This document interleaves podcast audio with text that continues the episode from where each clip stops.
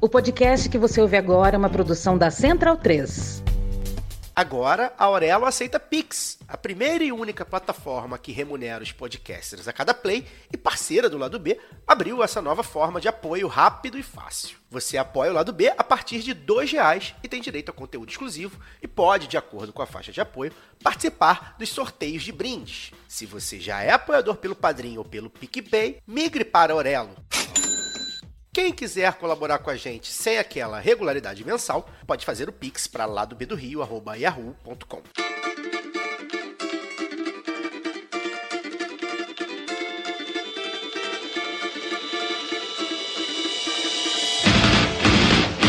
Olá, ouvintes da Central 3. Sejam bem-vindos. Eu sou Fernanda Castro e esse é o seu Lado B Notícias, o semanário de notícias do Lado B do Rio com temas que precisam de uma atenção maior de forma mais objetiva. Para ouvir o formato tradicional de debates e entrevistas, continue ligados no nosso programa de sexta. E no episódio dessa semana, as eleições no Brasil e o futuro da Petrobras, e na sua coluna, Giovana Zucato fala da visita de Eduardo Bolsonaro à Argentina. Compre a sua camisa Do Lado de Cá Não Tem Caô, vendida pela Zeta Nossa em parceria com o Lado B em zetanossa.com.br. Você também tem 15% de desconto nas compras com o cupom Lado B15.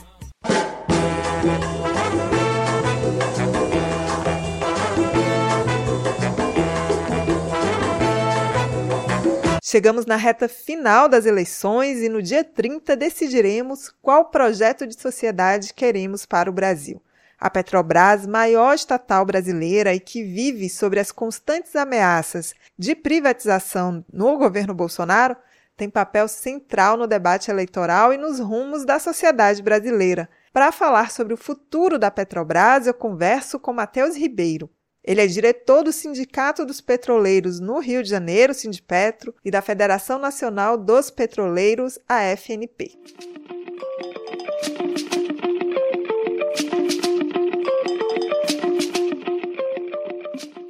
Bem-vindo, Matheus, e hoje nós vamos conversar sobre a Petrobras, na verdade, o futuro da Petrobras e o nosso futuro, né, tem total relação, já que no próximo domingo temos as eleições e a empresa ela está aí no centro do debate eleitoral, né?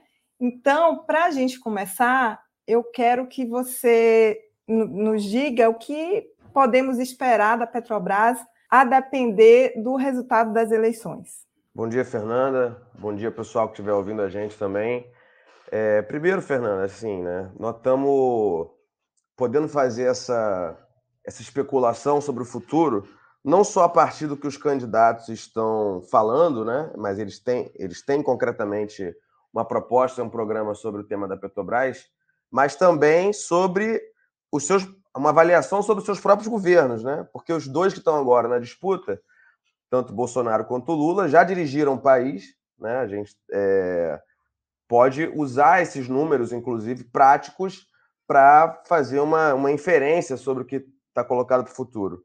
Então, primeiramente, eu queria me dirigir especificamente, inclusive, aos nossos colegas petroleiros terceirizados e do setor privado, porque a gente sabe, inclusive, que dentro é, dessas categorias existe uma disputa, inclusive, sobre o voto maior agora. E eu quero colocar um dado interessante aqui. Vamos pegar aí 10 anos atrás, 2012, tá? Nessa época, a Petrobras tinha de funcionários próprios 85 mil funcionários e 65, 85 mil e 65, e terceirizados eram 360 mil 372. Agora, em 2021, tá? Que é o último dado que a gente tem atualizado, a Petrobras tinha 45.533 próprios e 99.126 terceirizados. Em relação aos terceirizados, foi uma redução de 72%. Né? Então, a manutenção do governo Bolsonaro significaria, no mínimo, no mínimo, a redução do emprego né, drástica, a manutenção dessa situação de desemprego, é, e algo que não está aqui nesse dado também é a massa salarial desse pessoal. Porque pós-Lava Jato, os contratos que se estabeleceram com a Petrobras foram num valor salarial muito menor, muito menor. Então, o colega terceirizado que cumpria é, uma função, às vezes, de nível superior, né? Depois ele foi recontratado recebendo um valor de salário de nível técnico. O, co o colega que era de nível técnico, depois, quando foi recontratado, passou a receber metade ou até menos que a metade é, do que recebia antes. Então, primeiro, o que está em jogo também é a nossa vida concreta, objetiva, e não tem nada mais objetivo que a nossa condição de trazer o sustento em casa. Né? Então, a quantidade de empregos, houve uma redução drástica, gigantesca, no governo Bolsonaro e no governo Temer, sobretudo no governo Bolsonaro, que houve uma redução ainda maior, e também dos salários que a gente está falando. Então, para além desse tema aí que eu queria destacar, né, para inclusive chama os colegas petroleiros aí que estão a ajudar a divulgar entre terceirizados essa entrevista aqui, para a gente, inclusive, usar esses dados. Mas, para além disso, né, o governo Bolsonaro já anunciou que pretende privatizar totalmente a Petrobras. Né, ele quer levar adiante, se for reeleito, né, um projeto de, de privatização. E aí, quanto à privatização, a população perde duplamente com a privatização. Por quê? Primeiro, passa a pagar mais caro pelos serviços. O setor privado que abocanhar um segmento está interessado em lucro, então vai querer ter, tirar um super lucro em torno disso. E a gente pode pegar como exemplo também coisas do agora, né? A refinaria brasileira que vende seus combustíveis mais caros é a refinaria de Mataripe, né, na região metropolitana de Salvador, que foi privatizada.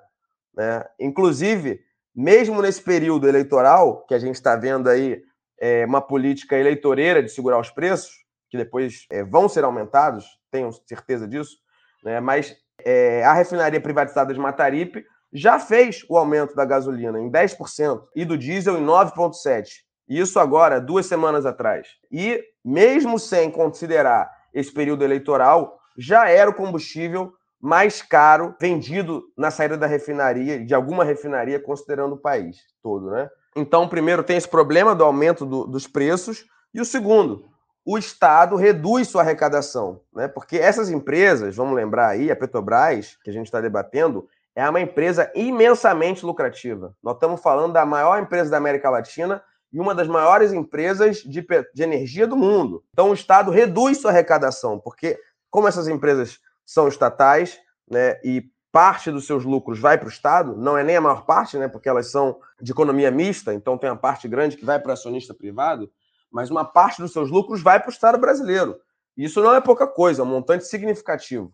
Então, ao privatizar essa empresa, nós estamos dizendo que esse dinheiro que vai para o Estado hoje, podendo ser investido em saúde, educação, em previdência, em asfalto, enfim, estradas, tudo isso né, deixa de entrar e o, o Estado deixa de arrecadar isso, possivelmente depois tendo que ver outras formas fiscais, ou seja, outras formas de imposto para cobrir esse rombo, já que privatizando ele deixa concretamente de, de receber esse montante. A população perde duplamente né, quanto a isso, quanto à questão da privatização, sem contar um projeto né, que esse governo se diz nacionalista, mas está da boca para fora. Isso aí é para inglês ver. É, é, é um nacionalista para inglês ver, né? para ver como é não é nacionalista mesmo.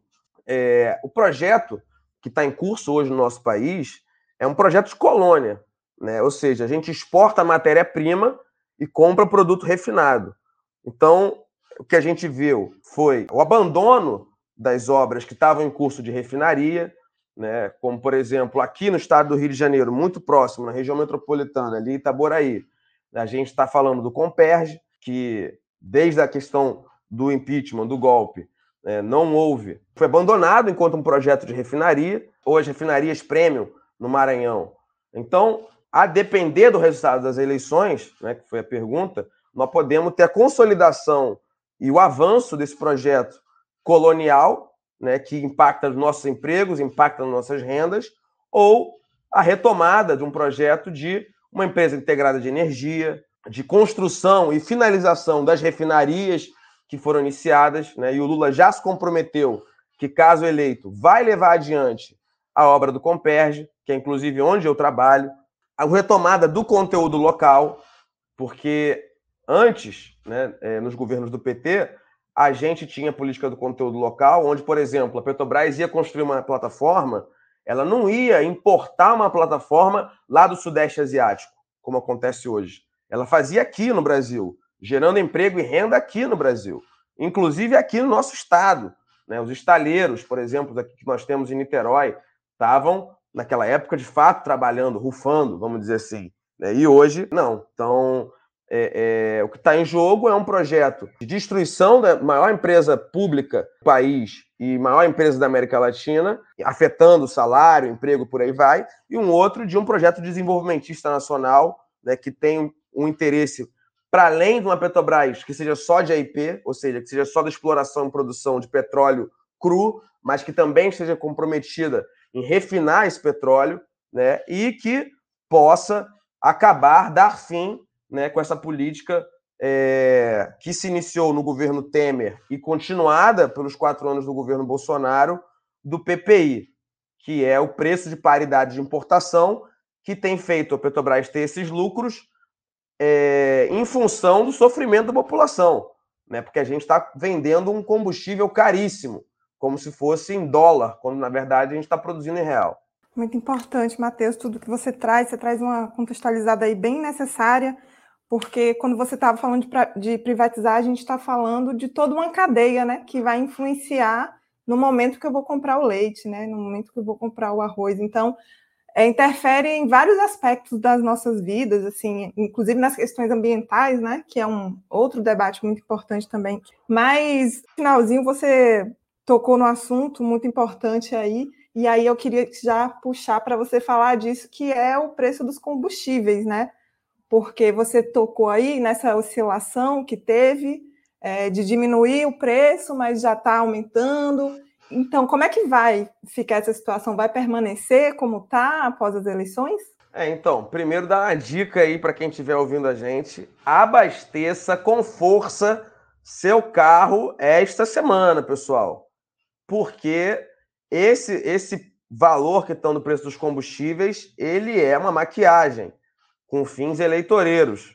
Assim que acabar a eleição, vai haver reajuste, reajuste pesado na gasolina e no diesel, certo? Então, essa semana, aproveita aí, é tanque cheio, porque vai aumentar. Vai aumentar porque o governo é, Bolsonaro foi covarde e não mudou nada em relação ao preço de paridade de importação que se iniciou com o governo Temer. Então, é, mesmo com a questão do ICMS, reparem só, porque o discurso deles era ah, os impostos, impostos, impostos, sendo que assim, os impostos são os mesmos há mais de 20 anos, né? E o que fez aumentar de fato nesse último período não foi a questão dos impostos. Foi o que teve de mudança foi o PPI, preço de paridade de importação, que faz o quê? Considerar que o combustível no Brasil é importado, como se a gente não produzisse e refinasse com um custo muito menor esse combustível aqui no Brasil. Então, inclusive, se embute um preço, é, se embute um valor de importação. Só que esse valor de importação não existe, porque a gente está produzindo aqui. Mas ele é repassado né, na venda do combustível como se houvesse, ou seja, uma, uma questão virtual que faz a empresa ter um lucro exorbitante em detrimento da inflação e da condição sofrida do povo brasileiro. Né? Então, por conta do PPI, a gente já sabe, né? o governo está segurando 11% na gasolina, 9% no diesel, que foi inclusive mais ou menos os reajustes que já tiveram lá na refinaria de Mataripe, na Bahia, que eu falei anteriormente. Passou a eleição, vai ter esse aumento, isso é fato. E para além da própria questão do ICMS, né? o que todo mundo está especulando aí, né? o que é muito, muito possivelmente vai acontecer é que, passada a eleição, mesmo a questão do ICMS deve retornar ao patamar anterior, né? Porque houve agora poucos, sei lá, acho que um mês, né, antes do início do, do período eleitoral, se não me engano foi em junho, um, dois meses antes do período eleitoral agora, da campanha, é, houve esse limite de 18% no ICMS, mas como isso impacta diretamente né, nos governos estaduais, na arrecadação dos governos estaduais, isso não deve vigorar. Todo mundo tem dito aí que possivelmente vai cair. Né? Então, e a questão do PPI é o seguinte: né? para quem que é bom o PPI? Para quem não produz petróleo no Brasil, ou seja, as petrolíferas internacionais, que para eles passa a ser interessante importar, porque fica tão caro o preço, tão caro o preço, que passa a ser interessante. Então, para esse pessoal é interessante. Acionistas privados da Petrobras, para essa galera também é interessante, sobretudo os acionistas que têm ações lá em Nova York, né, que a maior parte das ações privadas da Petrobras não está nem no Brasil, e as empresas interessadas na privatização das refinarias, porque aí eles vão comprar um negocião, vão comprar baratinho óleo cru, refinar e vender por um valor exorbitante. Para esse pessoal é interessante. Se você, então, se você não é uma empresa privada que vai comprar uma refinaria, se você não é um acionista da Petrobras em Nova York, e se você não é uma empresa privada que está importando combustível para cá, você não está ganhando com o PPI.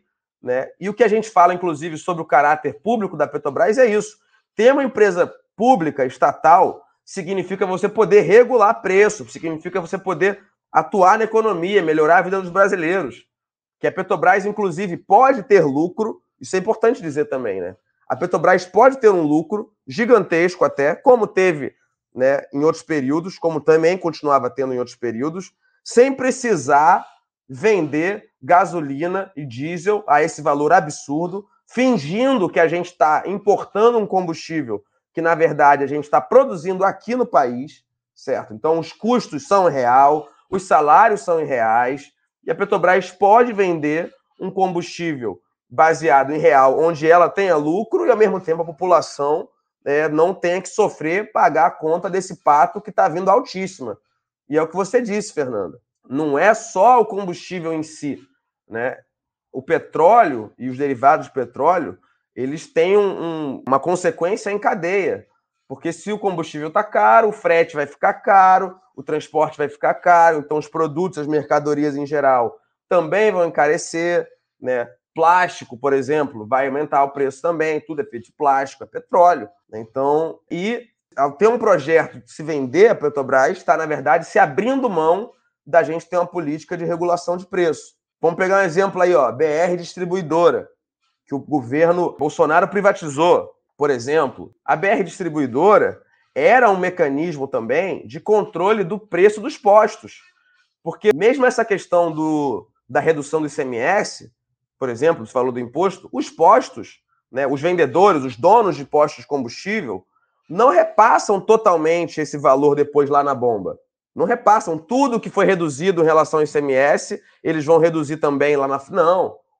Tem uma parte ainda que eles acabam não repassando, ou seja, colocando no bolso. Quando o governo tinha a BR distribuidora, que era dona de uma série de. Ou seja, os postos BR, que eram do, o governo era dono deles, esses postos podiam colocar, de fato, fazer o repasse total. Então, os outros postos privados eram obrigados a acompanhar isso porque tinha de fato uma concorrência e você tinha é, uma empresa do governo que também estabelecia preço e fazia com que os demais players, vamos dizer assim, os demais concorrentes, também tivessem que reduzir, porque senão não iam vender.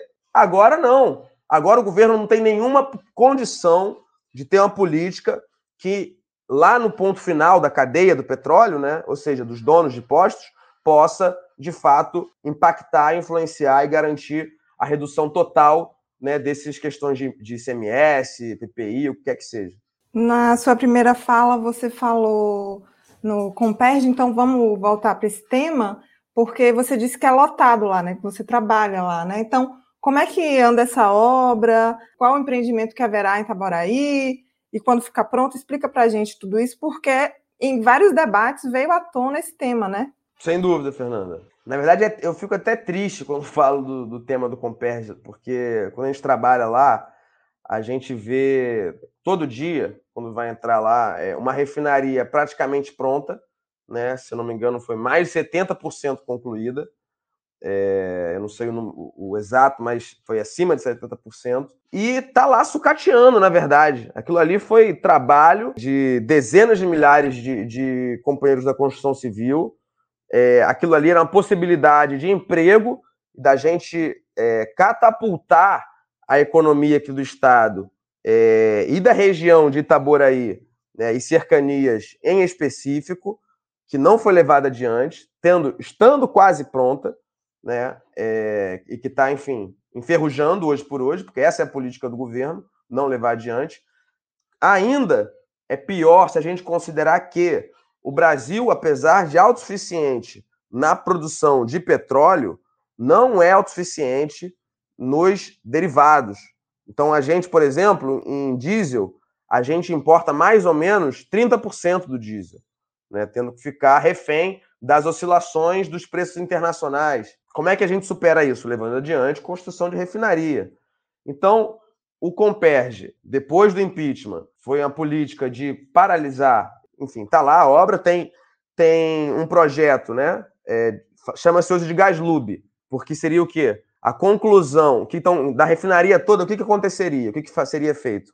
Seria feita uma unidade de gás, que está em obra já há algum tempo. Eu vim, inclusive, para o Comperge, para esse empreendimento das unidades de gás. Vim em 2018. E é impressionante, inclusive, a incompetência do governo Bolsonaro, que em quatro anos, né, eu cheguei aqui em 2018, nós estamos em 2022, não conseguiram terminar a obra da unidade de gás. A Petrobras sofreu um revés agora, novamente, porque a empresa que estava lá na, na, fazendo a obra da construção dessa unidade abandonou a obra, é, não concluiu. A Petrobras está tendo que fazer uma nova licitação porque inclusive isso também é uma das consequências da questão da Lava Jato, né? Se bloqueou a possibilidade dos contratos da Petrobras com empresas que tinham know-how, expertise na área, e ela acabou tendo que contratar empresas menos consolidadas no mercado nacional e, em bom português, levou volta, podemos dizer assim, né?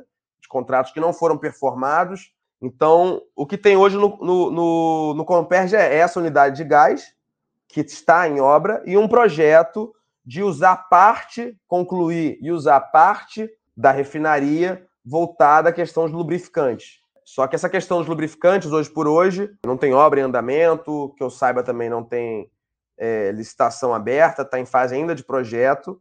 Né? E o gás, foram quatro anos de governo Bolsonaro que não conseguiu concluir essa obra. E, mesmo se a gente analisar o todo, né, esse projeto de transformar o Comperge em Gás Lube, que já é o novo nome, é muito menos né, do que a refinaria como um todo, ainda mais se a gente avaliar que a refinaria está quase toda pronta, né? Que isso, na verdade, é emprego, é renda, é distribuição, de, é geração de riqueza e distribuição de riqueza também, se considerar que Itaboraí é uma região de IDH menor, né, com índice de emprego menor, ou seja, a gente poderia estar tá dividindo, gerando riqueza e dividindo ela, e estamos abrindo mão disso por uma política de governo, na verdade. Matheus, você já falou muito aí sobre o futuro, né? Que empresa nós precisamos, mas vou pedir para você reforçar, para a gente acabar, para você falar aí, a partir desse futuro aí, o que fazer para que a empresa volte a ser uma empresa que esteja pensando no desenvolvimento do país, que esteja aliada ao povo brasileiro. Então, eu me dediquei aqui a dissecar um pouco, né, uma possibilidade negativa que está colocada agora, que seria a manutenção desse governo, até porque é o que está bem fresco aqui para nós, inclusive em dados, né, do que está acontecendo do governo Bolsonaro. Mas nós temos uma possibilidade agora, né, no dia 30, fazer uma outra opção, né, de uma empresa que esteja vinculada a um projeto de transição energética, né, que isso pode se falar o que for, dos governos do PT, mas há que se reconhecer que a Petrobras estava mais integrada, não era só uma empresa voltada a produzir óleo cru né, e acabou. Ou seja, a gente tinha a questão da Petrobras Biocombustíveis, que é outra coisa que o Bolsonaro quer privatizar também, ou seja, ajudando a consolidar outros tipos de energias mais limpas, renováveis. A Petrobras, como empresa né, de fato de poço ao poste, a gente tinha né, essas refinarias que foram paralisadas e abandonadas, como Comperge aqui no Rio de Janeiro, a Premium é, lá no Maranhão, a Premium é, 1 e 2 né, no Maranhão e no Ceará, as fábricas de fertilizantes, ou seja, de fato, é um projeto de desenvolvimento nacional com participação estatal, né, com controle estatal, mais empregos, né, como eu citei aqui nos dados, por exemplo, do, do, governo Lula ainda, né? 2010, nós estamos falando que eram 80 mil, é, mais de 80 mil primeirizados e 291 mil terceirizados. Hoje, como eu disse no início, né, são 45 mil primeirizados e 99 mil só terceirizados. Ou seja, o preço também dos combustíveis, que a gente acabou de falar aqui, né, não era baseado em PPI, assim como o botijão de gás, né, tanto da gasolina, diesel, mas também botijão de gás. A gente está vendo no Brasil retorno de pessoas é, cozinhando a lenha gente, inclusive, que morre usando álcool e acaba se queimando, falecendo. Então, é, existe uma possibilidade, né, de uma outra Petrobras diferente do que a gente viu nesses últimos seis anos aí. Obviamente que também com problemas, né? No, nas épocas do governo do PT também faziam, os sindicatos também faziam lutas, também, inclusive, pautavam né, um aumento ainda maior da participação estatal sobre a questão da Petrobras, mas comparativamente, né, governo Bolsonaro e governo Lula, nós estamos de fato diante de uma possibilidade de fortalecimento da Petrobras, né, com Lula 13, e de destruição, porque o próprio governo já disse, né, o governo atual do Bolsonaro já falou, Paulo Guedes, né, que o projeto deles é a privatização. Então a linha deles é essa, favorecer os banqueiros, é ódio aos pobres mesmo, né, como inclusive essa questão da, da aposentadoria que o Paulo Guedes acabou soltando antes mesmo da eleição, de desvincular aposentadoria e salário mínimo em relação à inflação. É sempre bom a gente lembrar isso também. Então, é, é, é dois projetos bem distintos. Né? Um de defesa do patrimônio público nacional, condições para que o Estado brasileiro possa intervir e ajudar a controlar a inflação e aumentar emprego e renda, e outro projeto de favorecer acionista privado da Bolsa lá em Nova York, banqueiro e empresa privada petróleo. Se você não é dono de uma empresa privada de petróleo, não é banqueiro, não é acionista, não tem muito porquê, no meu entendimento, votar pela reeleição do, do Bozo. Matheus, muito obrigada. E é isso. Domingo é um dia decisivo e vamos lá, porque venceremos, né? Isso aí, Fernanda. vamos lá, cabeça erguida e vamos levar. Venceremos. Ouvinte Lado B tem 10% de desconto na veste esquerda com o cupom Lado B. Acesse vesteesquerda.com.br. E antes de seguirmos com o Lado B Notícias, um recadinho rapidinho enviado pela nossa ouvinte Anne. Um abraço, Anne. Ela mandou um recadinho de uma carrinhata que vai acontecer no próximo sábado, dia 29, às 9 da manhã, no aterro, e o trajeto vai ser até a Marina, né? O ponto de encontro é no aterro, no Teatro de Marionetes. É uma canriata Mães com Lula no Rio. Famílias e Infâncias pela Democracia. Agora seguimos com a coluna de Giovana Zucato.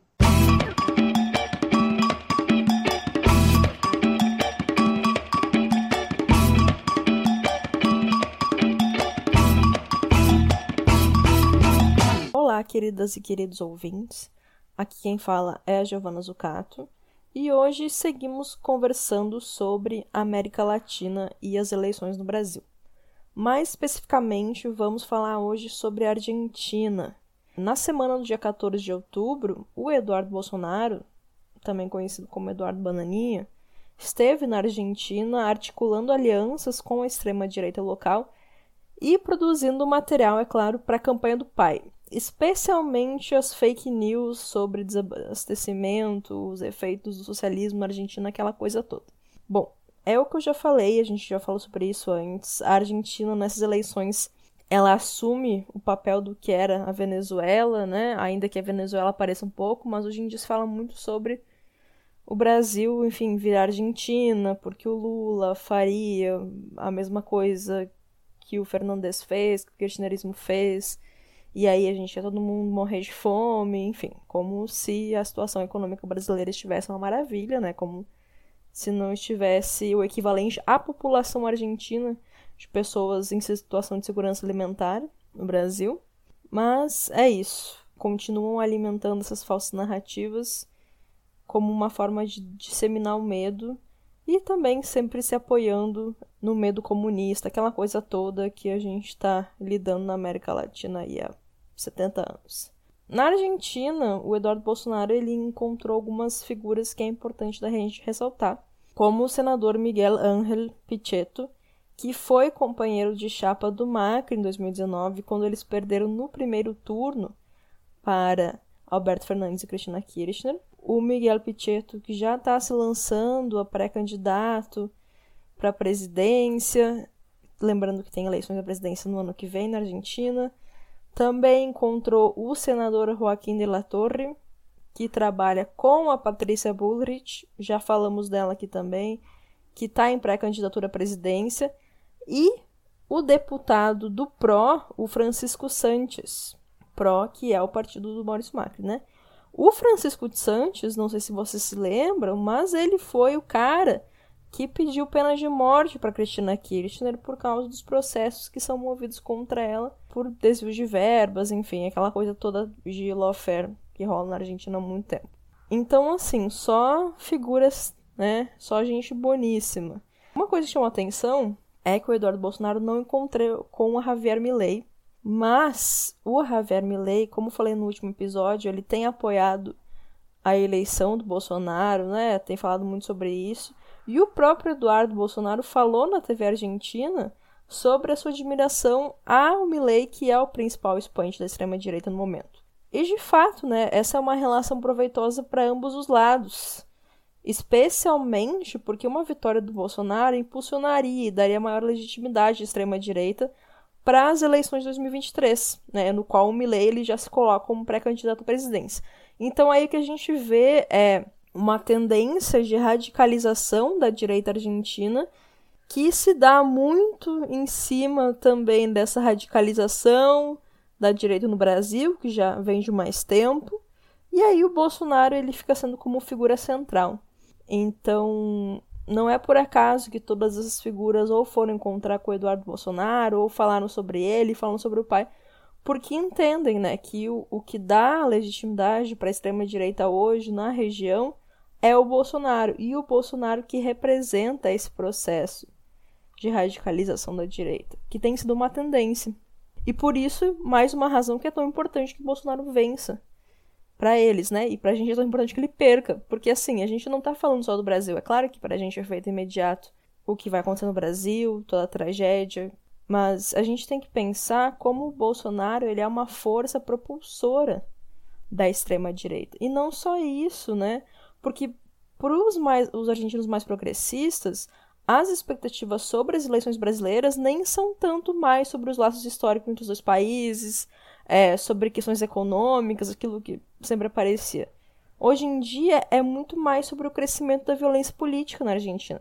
Essa violência política que teve ápice no atentado contra a vice-presidenta Cristina Kirchner em setembro, que vocês devem lembrar bem, e justamente girando em torno de uma percepção de que o Brasil se tornou o foco de crescimento e transportamento dessa violência política. Então, não só o Brasil serve é, enquanto eixo de legitimação dessa extrema-direita, mas serve como polo de exportação da violência política, que é o principal modus operandi dessa extrema-direita. Então, essas duas coisas elas vão se retroalimentando, e por isso que, de um lado, a Argentina né, serve como esse espantalho, para a direita brasileira, ao mesmo tempo que o Eduardo Bolsonaro vai lá buscar mais apoio político, mais legitimidade política, mas principalmente localmente na Argentina, agora as eleições no Brasil não são mais sobre laços econômicos, né, sobre parceria econômica, tudo isso. Agora são sobre legitimação de um modo de fazer política muito calcado na violência que há muito tempo não tinha espaço na Argentina. Então, é muito mais com esses olhos que me parece que os argentinos têm olhado para as eleições no Brasil. E essa viagem do Eduardo Bolsonaro, para mim também ela, ela, é relevante porque eu vou falar para vocês, o Eduardo Bolsonaro é o filho do qual mais tenho medo, porque ele me parece ser o herdeiro imediato do Bolsonaro. Caso alguma coisa aconteça com o Bolsonaro, caso o Bolsonaro vá preso, né, fique inelegível, quem vai assumir o legado do pai é o Eduardo. E o Eduardo é o mais perigoso deles porque ele é o menos burro né? Ele é o mais tem a capacidade de articulação e que tem laços internacionais muito fortes, né? O Eduardo ele assinou a Carta de Madrid aí o documento de aliança da extrema direita no mundo. Então eu acho que a gente precisa olhar com atenção tanto no âmbito geral, né, dessa articulação das extremas direitas, que é um, um projeto que o Eduardo tem tocado há muito tempo, como a figura do Eduardo se fortalece e se coloca como uma liderança regional e até mesmo internacional da extrema-direita. Então, são duas coisas importantes para a gente ter em mente dessa visita aí que ele fez para a Argentina. Infelizmente é isso para hoje, não tenho né, boas notícias e só nos resta torcer e seguir na luta até domingo, dia 30, pelo bem do Brasil e pelo bem da América Latina, né, gente?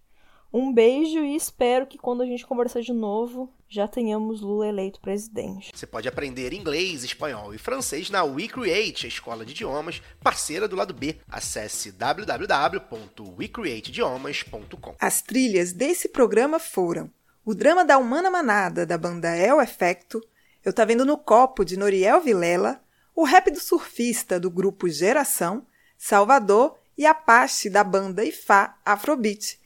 Fique ligado no nosso programa de sexta e até semana que vem.